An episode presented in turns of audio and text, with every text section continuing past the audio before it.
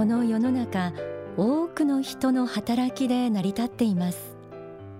その中には地味で目立たない仕事もあるでしょう。そんな縁の下の力持ちのような仕事をしている人の方が大半ではないでしょうか。自分の仕事はあまり目立たないし評価されることもない。そんな風に感じて劣等感にも似た気持ちを持っている方もいらっしゃるかもしれません。今日の天使のモーニングコールは人を支える仕事の功徳と題してお送りします。縁の下の力持ちとしての仕事を日々続けている方へ自信と誇りを持っていただきたいという願いを込めて、えー、今は女性が管理職に採用されその活躍に光が当たることもありますが、まあ、それでも事務ですとか必勝業務などの陰で支える仕事は女性に任せられているという企業は多いでしょう。家事や育児もそういうところがありますね。そのことを差別とか時代遅れと捉えることもできるかもしれませんがもしかしたら男性と女性を分けて作られた神様の意図があるのかもしれません。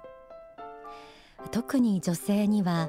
母性という特有の力がありますよね。母性は言い換えれば他者を支え育てる力でしょう。それは目立つものでもないし評価されることも少ないけれどとても大きな価値があります。大川隆法総裁の書籍女性らしさの成功社会学の中にはこんな一節があります。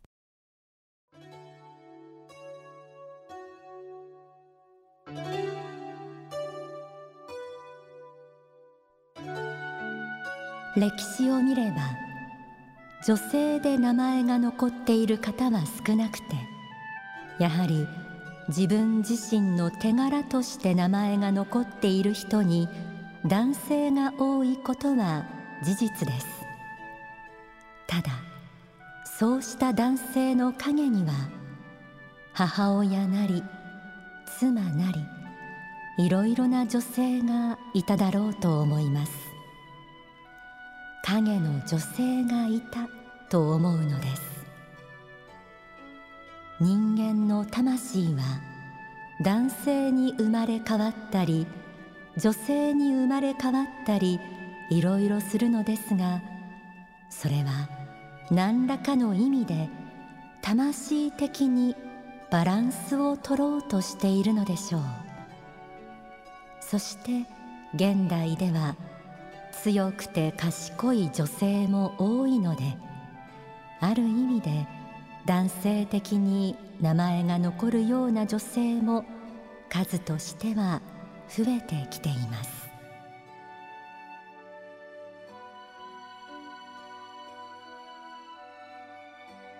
歴史上活躍した人の陰にはその人を支えた人が必ずいます。男女を問わずたとえ自分の手柄とはならなくても献身的に家族や職場の人々を支える役割を担う人がいるからこの世界はよりよく発展していくんですよね。そして人間の魂は時に男性として生まれたり女性として生まれたりするものという霊的背景も説かれていました。神仏が人間を男女に分けた意味は地上においてそれぞれに与えられた役割や性質を高めていく中で魂にとって「より多くの学びを得てほしい。そんな願いがあったからかもしれません。書籍にはこのようにも説かれています。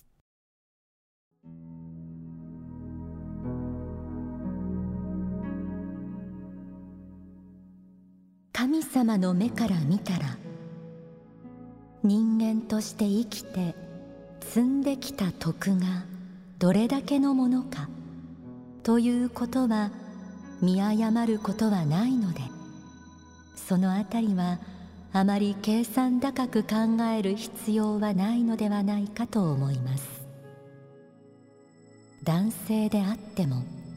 惜しまれて後世から称えられる男性というのは自分の手柄にせず多くの人たちの成功のために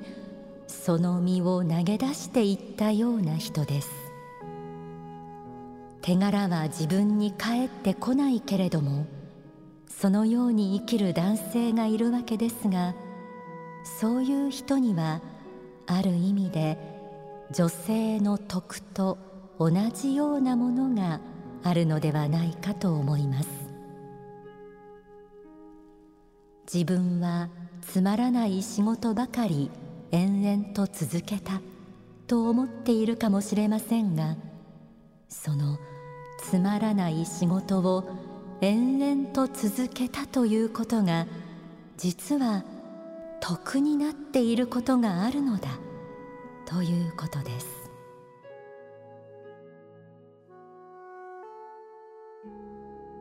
手柄や目立った業績のような見返りはなくても人を支える地味な仕事の中に他の人の成功を願い自分を差し出そうという思いがあればそれが得になる。神仏はそうした部分をきちんと評価してくださっているとありました。人を支える仕事を続ける上では自分の気持ちより周りの人の気持ちを優先したり理不尽な要求に耐えたり口を言わずに人間関係の調整に努めたり。そんな目には見えない苦労がたくさんあることでしょう。それは周りの人にもなかなか気づいてもらえない努力ですごいねとかありがとうといった言葉をもらえることは少ないかもしれません。でも逆に言えばあなたの存在や仕事そのものが空気のように周りの人に必要不可欠なものになっているとも言えます。もしかしたらそんな人は自覚がないかもしれませんが皆さんは日々周りの人に愛を与えています。ささやかな言葉や態度が家族や職場の人たちの心を癒して励ます力になっています。愛とは何かについて説かれた仏法真理のこの言葉をご紹介しましょう。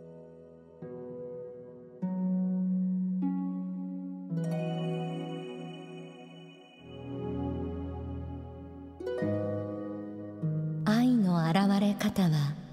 どのようなものでしょうか？簡単に述べるならばそれは優しい心です。他人に対するいたわりです。他人に対するねぎらいです。相手の立場に立って考える心です。そう。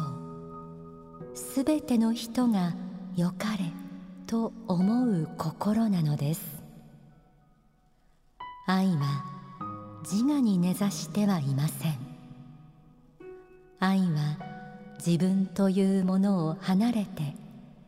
自分の周りにあるものを生かしていこうとする力です。他の人の魂が成長する糧を与えることです。他の人が勇気を持てるようなことを言うことです。他の人が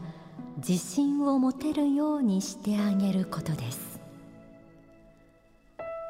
すべてのものを成長させていくこと。それが愛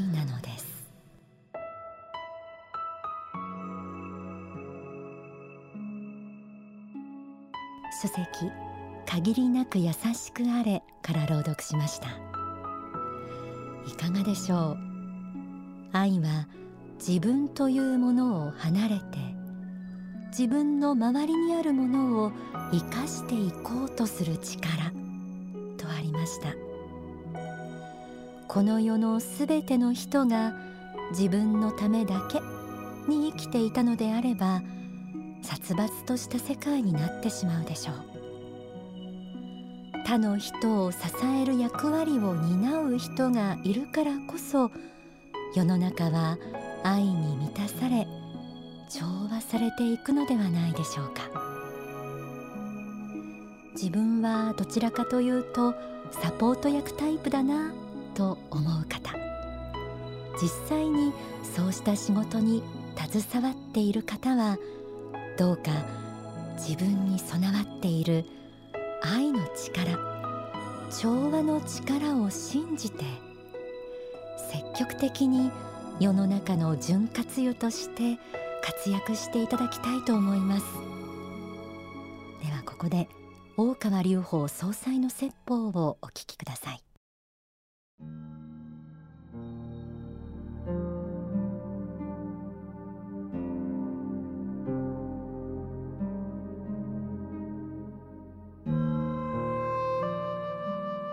それぞれの人がですねあの目に見えぬこの絆を結んでですね力を発揮していく水平権力っていうのが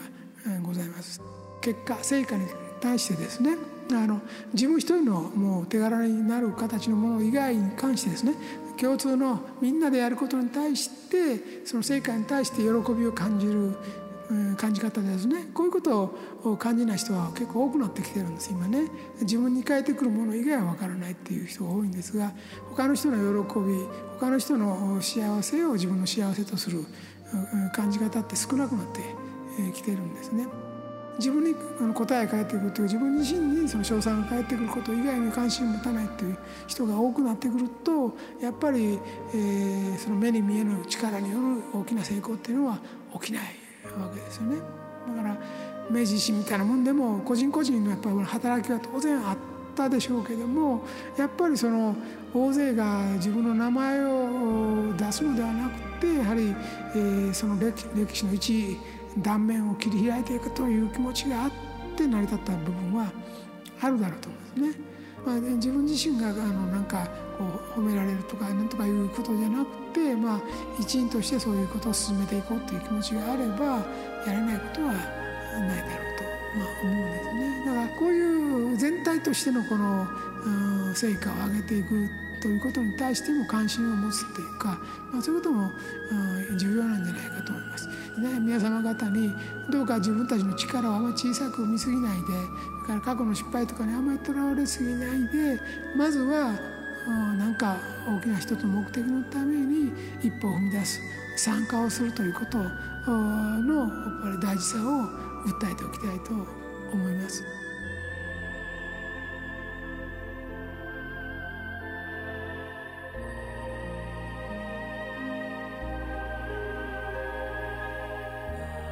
お聞きいただいたのは道を開く力と題された説法です。お近くの幸福の科学の支部で拝聴いただけます。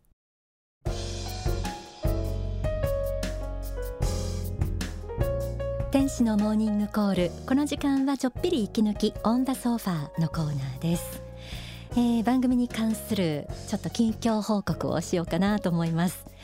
えー、先日7月7日埼玉スーパーアリーナで2015年ご生誕祭、えー、こちらが開催されました、えー、埼玉スーパーアリーナ1万8000人収容の会場いっぱいに、えー、日本全国からまた海外の方も結構いらしてましたね。私ちょっとだけウガンダの方と接触しました、えー、この日ですね番組も会場に早めにいらした方がちょっとこう座ったりして休憩できるスペースのところにあった小さな小さなステージでほんのひとときトークショーを行いました。その名もオンダソファー。白倉律子に聞いてみた by 田畑直之という、えー、なんとも直接的なもうこれでどんなイベントか分かりますね。そんなトークショーやったんですけれどもいつも私が進行役のはずなんですけれどもこの日は全部、えー、ディレクターである作曲家の田畑直之さんにお任せしてどんな質問が飛び出すか楽しみながらお話しさせていただきました、えー、その日ご覧くださった皆さんありがとうございました、えー私はあのこの日久々に浴衣なども、えー、着させていただいてなんかねお祭り気分で楽しみましたね。その後の大公演大川隆法総裁の人類史の大転換この話も本当に染み入っております、えー、またいつかご紹介できると思います、えさて番組なんですけれども8月8日に公開録音も行います、えこちらは会場が宇都宮にあります。幸福の科学総本山未来館、え8月8日夜7時開園ということでそうですね。未来館は宇都宮市内にありますけれども本当にご近所の方が対象になるかもしれませんけれども幸福の科学なかなかこう近寄りがたくてこう、うん、いつも入りたいけどなんかえー、入りにくいななんて思っていた方にもラジオ番組のこう公開録音イベントですのでねあの参加しやすいかなと思います。ちょっと寄ってみてください。ということでオンザソファーこの時間は番組に関する近況報告させていただきました。えー、ではですね時間のある限り